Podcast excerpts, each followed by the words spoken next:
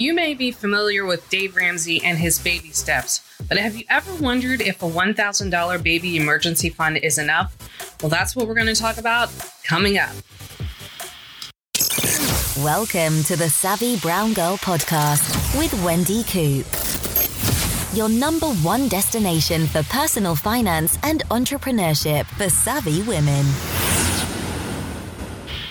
Hello, everyone, and welcome back to the Savvy Brown Girl podcast. As you heard, my name is Wendy Coop, and I am a financial coach for high achieving, savvy women. If that's you, stick around. If that's not you, stick around and share the podcast. All right, so first, let's get the elephant out of the room. The elephant in the room out of the way, which is where have I been for the last, we won't say long, however long. But let's just say in the time that I've been gone, my husband has retired from the Navy and taken a new job. We have moved to Florida from Maryland just in time to avoid the snow. And I had that Rona going around. Okay.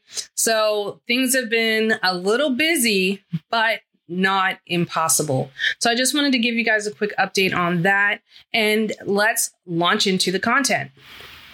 So we're talking about the $1000 baby emergency fund, which is Dave Ramsey's step 1. And in that step 1, well, there's actually a pre step. If you listen to him long enough, or if you read his books, you'll find out that there's a pre step, which before you even establish the baby emergency fund is to get all your bills current. That being said, for most people, baby step one is going to be save $1,000 as quickly as you can into what he calls a baby emergency fund. Now, this is different than a fully funded emergency fund that you've heard financial experts talk about over the years. So, the, his reasoning is, and, and I don't have a problem with his reasoning, but his reasoning is that this is to get you through a short term emergency. It's not to be used if you lost a job or something like that, but it's to keep you from going back into debt. But the question is, is that enough money to truly keep you from running back to the credit card should an emergency happen? I don't think it is. So, why $1,000? Dave's reasoning for $1,000 is that you should be able to quickly pull that amount of money together and it will provide a sort of protection against you in creating more debt. Now, I don't know if you've heard, but recent statistics show that most Americans can't even pull together $1,000 in case of emergency. So, this is not actually an easy amount of money to pull together.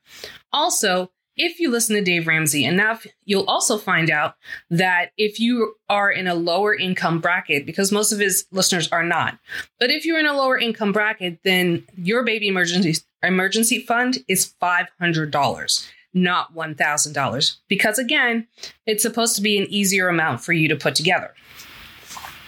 That being said, um, at this point in your debt free journal, you're likely behind on some bills or skip them altogether, which is why I mentioned step zero.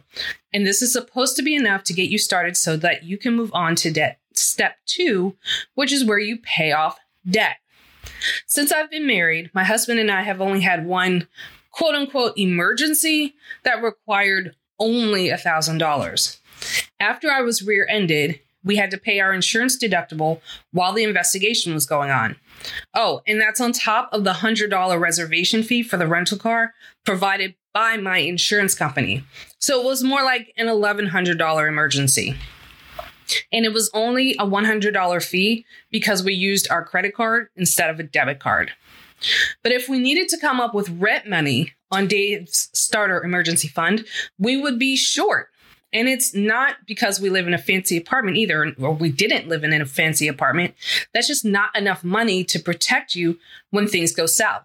And now that we're in Florida, speaking of going south, if we needed to cover a mortgage payment, that $1,000 still would not be enough. So, in a recent article on his website, and I'll link to that in the show notes, Ramsey still maintains that $1,000 is enough in 2021. Well, now we're in 2022, and I'm telling you, it's still not enough. But he insists that it's still enough to get by while paying off debt. His reasoning is that having so little money in the bank will be enough to light a fire under you to get your debt paid off and back to saving for emergencies. That may be true if it only takes you 12 to 18 months to pay off your debt. But if you've got a lot of student loan debt, for example, like many of us do, and it'll take you five, six, seven years to pay off your debt. Well, you're not going to sit there with a thousand dollar emergency baby emergency fund for six years. That's just impractical and it's not a good use of your money. So here's my proposal. Because if 2020 and 2021 have shown us anything, is that Dave is way off the mark here. There are people still struggling, and you have you've gone through savings because these people they just didn't have enough money.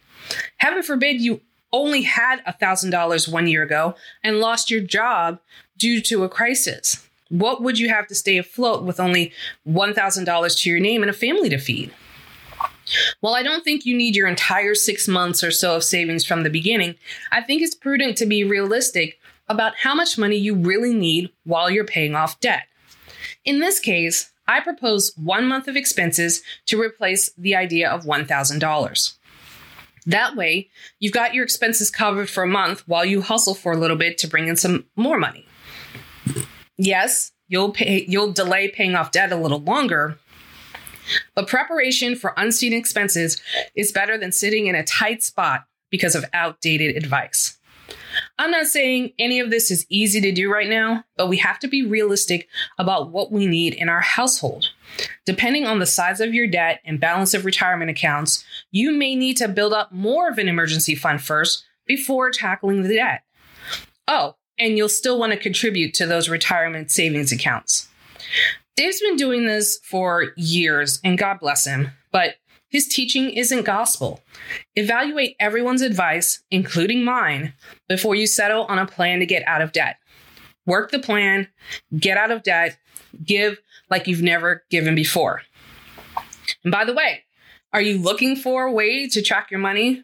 I've got a free resource for you. It's called the Money Tracker. I know it's a very original name, Money Tracker, but you can click the link in the show notes in order to get your downloadable free template, or you can go straight to trackingmycoins.com. That is trackingmycoins.com for your free money tracker. That's all I have for you today. Thank you so much for joining me on this latest episode of Savvy Brown Girl, and I ha- wish you happy days and God bless each and every one of you. Thank you so much, and I will be with you in the next episode.